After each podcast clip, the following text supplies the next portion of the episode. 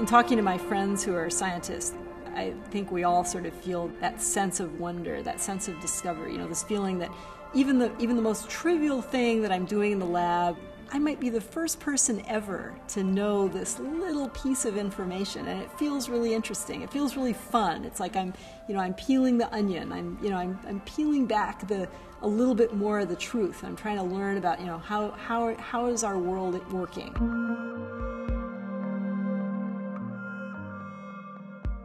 I have a lot of ideas of different endeavors I want to pursue. I think it's my personality a little bit, always need to be on the move. I think as a scientist it's good to not always be in a comfort zone. As the first time I heard about uh, CRISPR was around 2006 when I read some articles explaining that uh, CRISPR could be used as a way to classify in a more, uh, let's say, fancy manner different strains of bacteria. So this was the first encountering with, with the CRISPR systems. Then I read about it and that was it for me. I think I first heard about it from Jill Banfield, my colleague here at Berkeley, sometime around 2006. And she was working on bacterial genomes and you know, sequencing bacterial DNA, finding lots of examples of these repetitive sequences called CRISPRs. And hadn't probably paid a lot of attention to them until some research that was published that showed that those sequences included little snippets of viral DNA. And this, you know, was very intriguing because it suggested that bacteria were, you know, keeping these little copies of, of viral sequences around for a purpose. Some research suggested that CRISPRs were using these little RNA copies of DNA sequences to detect and destroy viruses.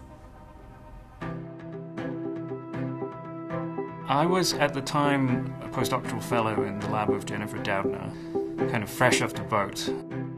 This was at the time when Rodolphe Barrangou's science paper came out, establishing the CRISPR system as a, a kind of a primitive bacterial prokaryotic immune system.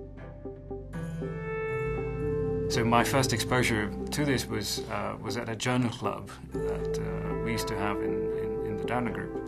I remember at the time we were, you know, speculating how could this possibly work the knowledge was really limited. So at the time, what was hypothesized is that CRISPR was a mechanism that would allow to recognize an infection with a virus and ultimately kill uh, the viruses by targeting the genome of the viruses using protein and RNA components.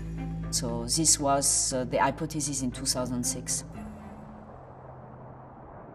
In Puerto Rico in the spring of 2011, I met Emmanuelle, we were uh, giving uh, talks at the same session, the same CRISPR session. She said, You know, I've been wanting to, to talk to you. Uh, I'm glad to meet you in person because I've been thinking that you might like to collaborate with my lab on a, on a project. We were talking about a protein that at the time was known as CSN1 and now is known as Cas9. This mysterious CSN1 protein, surely we were predicting the function, but no one could show up to now how it was really working. We had this idea that, okay, the Cas9 protein was somehow going to be cutting DNA, but how exactly it was going to do it, we didn't know at the time.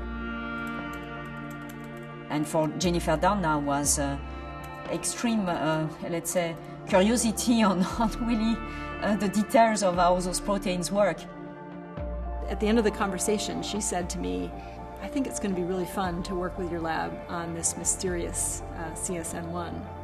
And I just when she said that, this mysterious CSN1, you know, I just felt this little chill, you know, going down my back, thinking, you know, this this this really is going to be a very interesting uh, protein to study.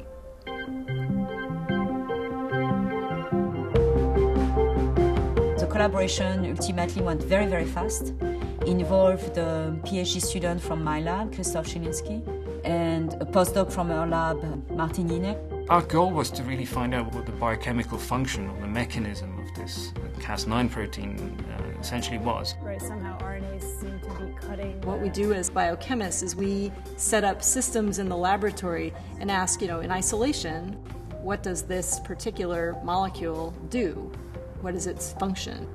If you do the experiments with the components purified, you bring them together in a test tube and you show that it's working, then you know that you don't need anything more. It's self sufficient. It's working like this. You don't need anything else from the cell.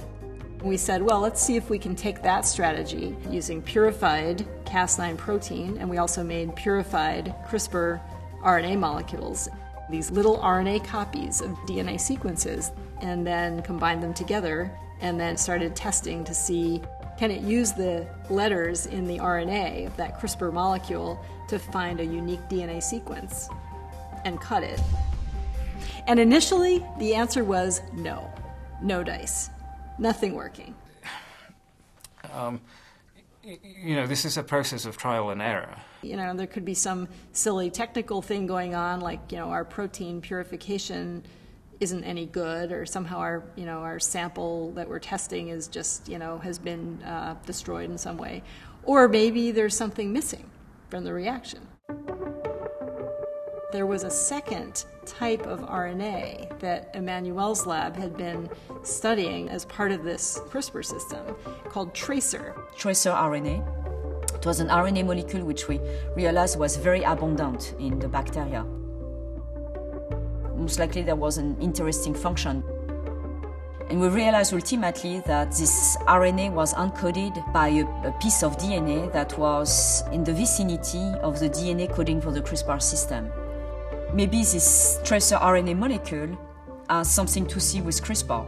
Maybe CRISPR needs other components. So um, I remember that the students of my lab were telling me, no, no, no, this is not the dogma. CRISPR needs the CRISPR proteins and the CRISPR RNAs. You don't need anything else. But we started thinking about it and wondering, you know, maybe it would be important to include the tracr RNA and this was actually an experiment that was first done by Christoph Chyliński, the student in Emmanuelle's lab, who was our collaborator on the other side of the, the big pond. And uh, he did that experiment and, and, got a beautiful answer, which was that yes, when you include the tracr RNA, the CRISPR RNA, and Cas9 together in this reconstituted, purified system, now that Cas9 protein could find a unique DNA sequence and cut it this was one of the milestones in that project, realizing that this tracr RNA was in fact also required for the process of cutting the DNA. Once we knew that, uh, then of course we wanted to see what parts of the tracr RNA are needed for the process. I did a set of experiments that suggested that certain parts of the two RNA molecules were essentially dispensable, but they were dispensable in a way that would allow us to fuse the two RNAs together and in doing so reduce the complexity of the system. Just go directly to DNA cutting without having to put these two RNAs together first somehow. This then led to these experiments with these, these single RNA guide fusions. Martin had made several versions that differed just in the letters of the sequence that would allow Cas9 to find a different piece of DNA by basically designing the sequence of the guide RNA, you could redirect it to essentially any sequence in, in double stranded DNA. So we had this thing programmed with five different RNAs, you know, separate samples that would find, in principle, five different places in the DNA and lead to a cut. And you know, he, we were you know in the lab looking at the result of this experiment. We're leaning over the light box, and we could see that each piece of DNA was a different size corresponding to the length predicted based on the ability of these single guide RNAs to direct Cas9 to cut the DNA at a particular place. We had been able to engineer this thing to be different from how it is in nature and much simpler in a sense. It was a, it was a great moment. This was going to be a programmable system that you could repurpose for other things, including genome editing. Here was something that was truly you know, fascinating. First of all, just fundamentally about nature, and then thinking about how you might be able to use that in other settings and other kinds of cells was was also incredibly fun because you know the more you thought about it, the more ideas would come because it was just so, you, are clearly going to be so useful for a lot of things. So there was a very intense few weeks finishing up the last few experiments and writing up a manuscript. And when we were writing the paper, actually, uh, the bright days were coming in uh, Sweden. It, it's very disturbing physiologically speaking because you never see darkness, you just see like um, a gray sky. I would work, uh, I would have a tendency to work a little bit around the clock and to not sleep a lot. The excitement was building up. So the final weeks in this process, there was this, you know, playing ping pong basically with the manuscript. I would realize it's 3 a.m. in the morning because I was uh, corresponding with California and realizing that, uh, that no, it was really time maybe to get some hours of sleep.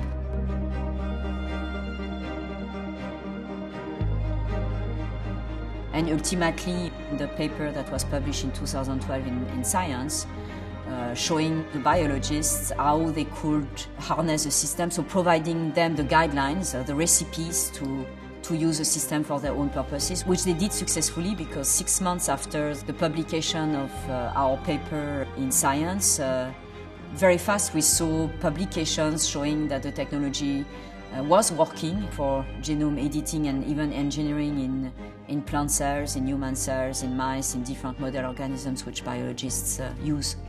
So this, this was very, very fast actually. It was clearly going to be a race because it, if it worked, it was going to be so exciting. I wasn't thinking about, oh my gosh, I mean, this is a tool that, you know, it fundamentally allows us to change our relationship with nature. It actually allows us to change human evolution if we want to. Right? It's that, it's that profound. And it puts into all of our hands as, as, as human beings a tool that you know we've never had in the past the ability to change the fundamental chemical nature of who we are in this way right? And now we do. And what do we do with that